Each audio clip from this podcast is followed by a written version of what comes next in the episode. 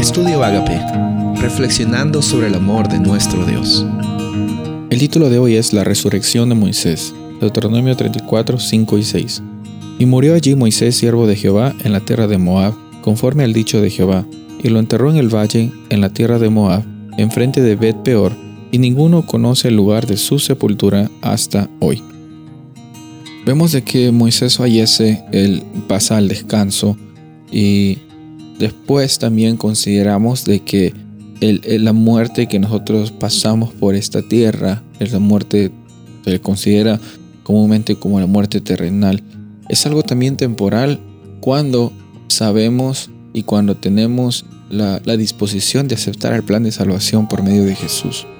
Aquí eh, encontramos después en el Nuevo Testamento, en Judas, en el versículo 9, que eh, Miguel, el arcángel Miguel, que es un, un título de, batalla que se le otorga al, al, Hijo, a Jesús, estaba contendiendo, estaba luchando con, con el diablo, con Satanás, disputándose por el cuerpo de Moisés. ¿no?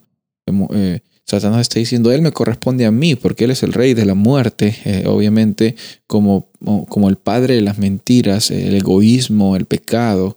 Y, Dios diciendo, no, Él me corresponde a mí, porque es las promesas del pacto no solo era la promesa de, de, una, de una tierra especial donde fluye leche y miel en este planeta, no.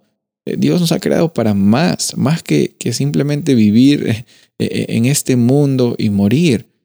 Vemos de que la, la promesa de la resurrección y de la vida eterna nos da esperanzas para seguir adelante. Y en el caso de Moisés era un caso similar.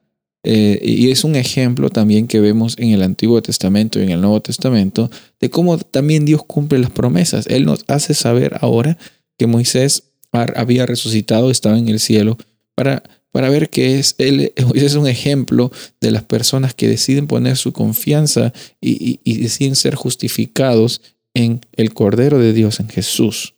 Eh, Dios está más que dispuesto a alcanzar tu vida y hacerte saber que realmente tu identidad no está basada en tus circunstancias y, la muerte que vamos a tener en este planeta obviamente es algo que no es natural, nos duele perder a un ser querido, nos duele eh, eh, enfrentar esa, esa separación, pero sabemos también al mismo tiempo que esa separación no es para siempre.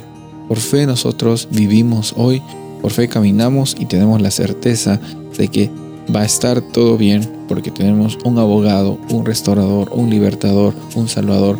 Su nombre es Cristo Jesús. Soy el pastor Rubén Casabona y deseo que tengas un día bendecido.